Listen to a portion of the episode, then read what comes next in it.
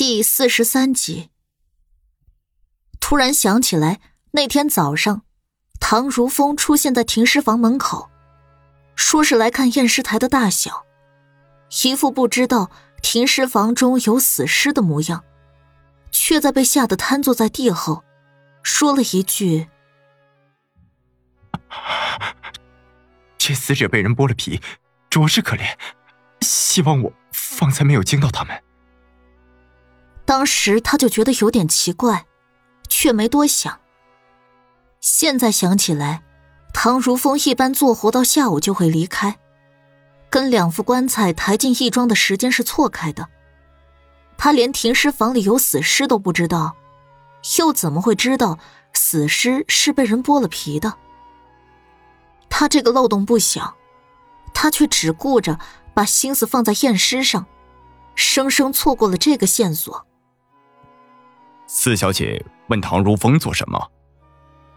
朱屠夫不解的问了一句。苏黎没答他的话，只是急切的反问：“你可知道他住哪儿？”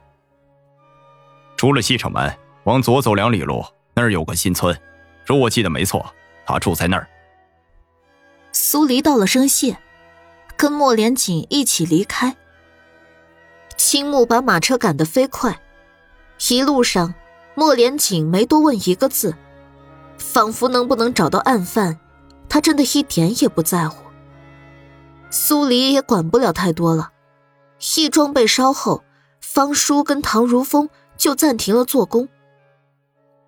他现在只希望唐如风没有被国师要插手的消息吓得逃走，否则找不到人，他就拿不到五十点生命值。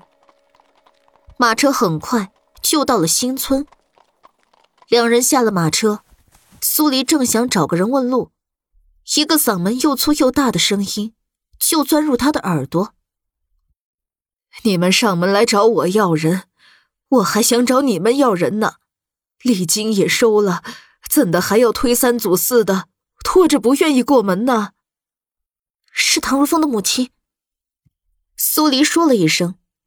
立刻朝着声音发出来的方向快步走去。唐如风母亲的声音实在是太彪悍了，虽然只在义庄里听过一次，却让他记忆深刻。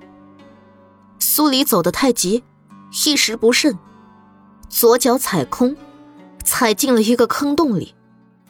他打了个踉跄，身体顿时朝前扑。虽然他身边就跟着莫连锦。但根据以往的经历来看，这男人压根不会伸手拉他一把。就在他即将要亲上大地的时候，后衣领一紧，紧接着他整个人被他提了起来。急什么？人就在这儿，又不会跑。就算跑了，他也会替他追回来。你当然不急，现在要死的人是我。苏黎拍开他的手，心悸难平的看向那个坑洞。然而，坑洞边缘在太阳光线的折射下，散发出一种五颜六色的光晕。他忽地停下脚步，蹲下身，伸手摸了下泛出光晕的地方。油腻腻的触感，让他蹙了下眉。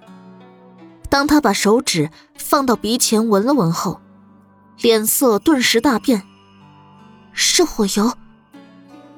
莫连锦也照着他的样子做了一遍，果然是火油。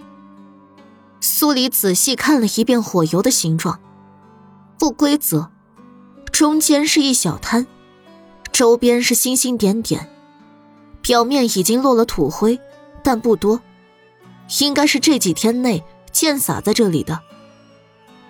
突然。唐如风母亲撒泼似的厉叫声再次传来：“杀人了，要人命了！”苏黎迅速起身，跟莫连锦对视一眼，朝着目的地飞奔而去。一个宅院里，唐如风母亲双手叉腰，正跟两个妇人对峙。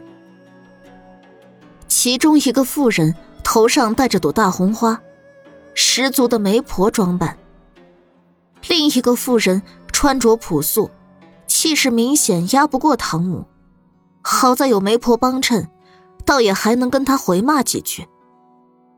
明明就是你儿将我儿媳带走了，我还没送她来过门，你儿子就将她带走，我不来找你要人，说得过去吗？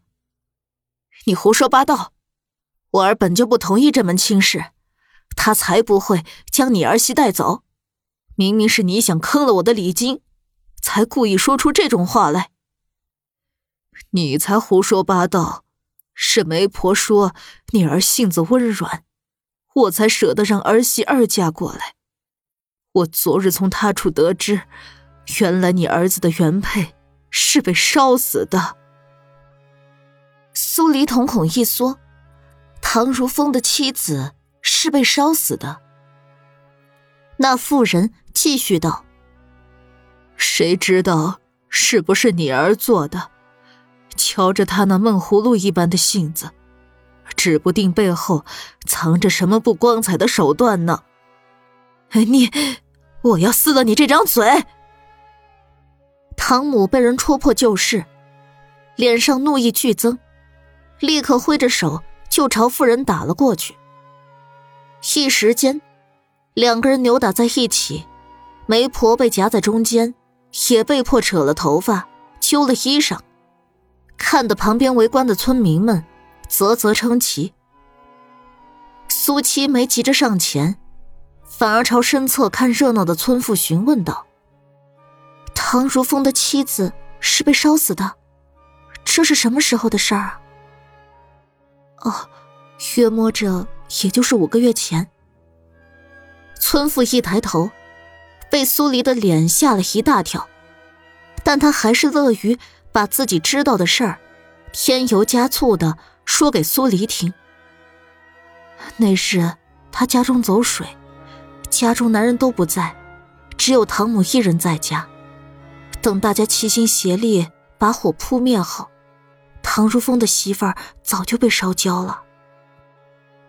苏七抿唇不语。那村妇说的正起劲，继续道。唐如风回来后，抱着烧焦的媳妇儿哭天抢地，闻者动容。哪知唐母连棺材板的钱都不舍得，还是方叔用几块废旧的木板，替唐如风媳妇儿打了一副棺木，刷了红漆。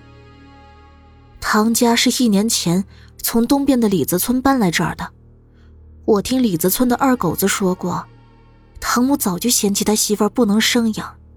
死了正好，省下那棺材板的钱，还能为唐如风纳房新妻。另一个村民闻言，也插了一嘴。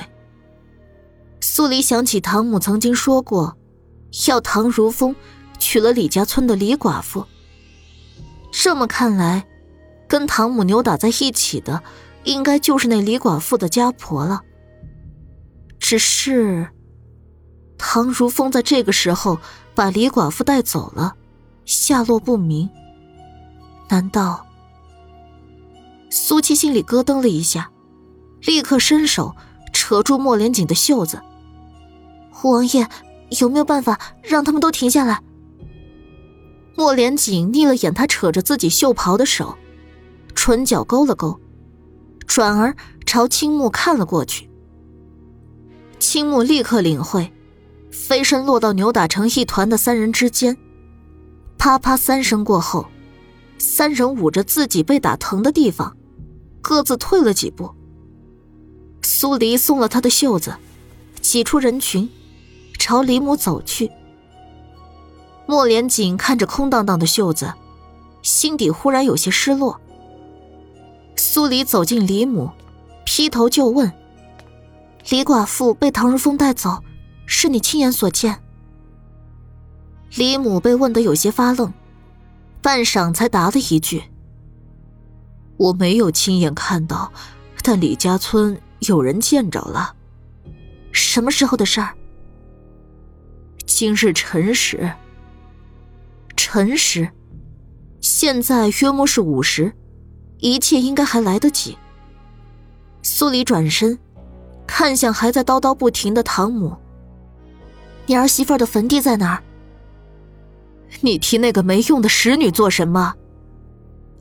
唐母一脸嫌弃厌恶，在认出了苏黎后，才不情不愿的加了一句：“东山的林子里。”苏黎当即转身，朝莫连锦跑了过去。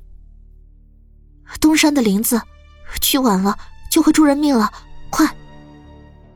三人上了马车，飞速朝东山而去。路上，苏七紧张的催促青木再快一点。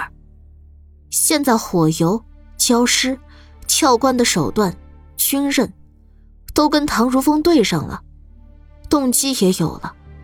但还缺少证据，而李寡妇被带走，如果不出所料，应该是他狗急跳墙，要把李寡妇的皮剥给他妻子。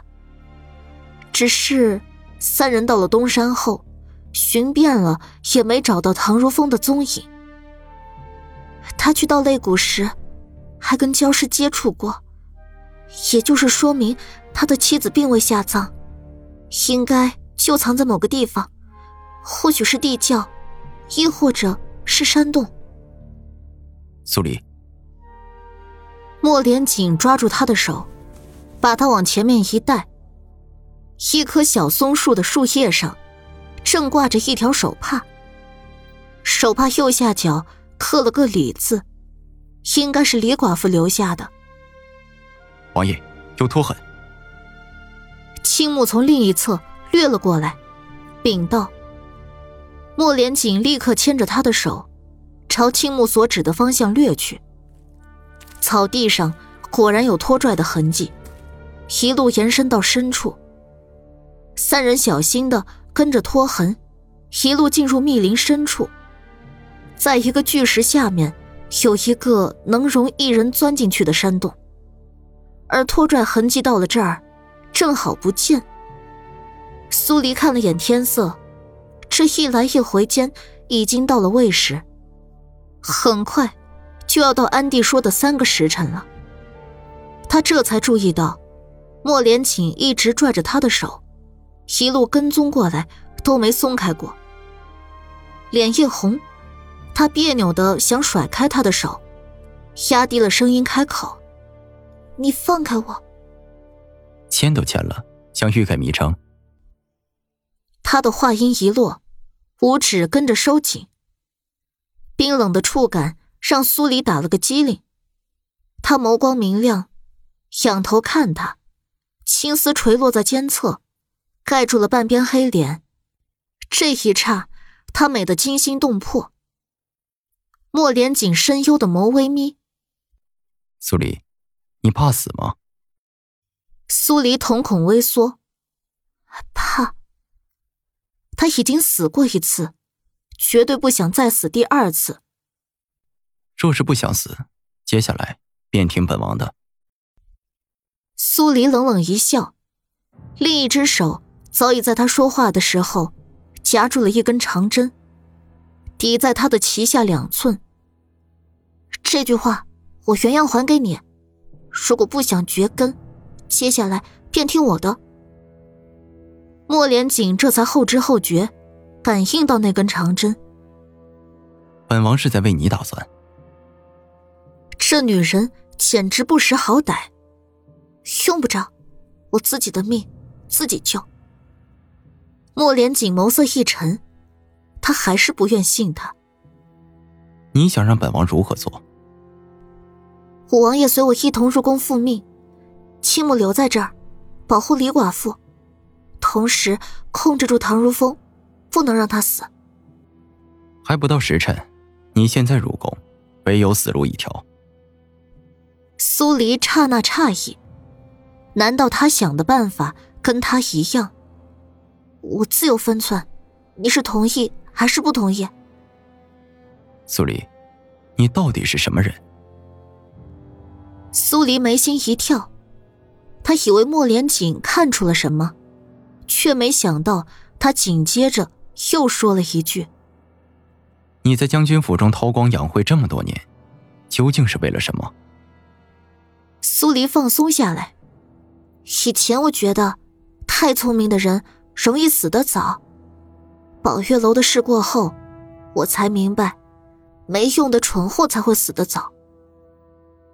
莫连锦闻言，顿时被逗笑。他眼底的异样，瞬间延伸至他的四肢百骸。他抬手，将盖住他半边丑脸的青丝撩开。苏黎闭了下，讽道。哎，你做什么？现在不嫌我丑了？丑是一如既往的丑，但看久了，竟也觉得顺眼了。苏黎掏了掏耳朵，暗示自己一定是听错了。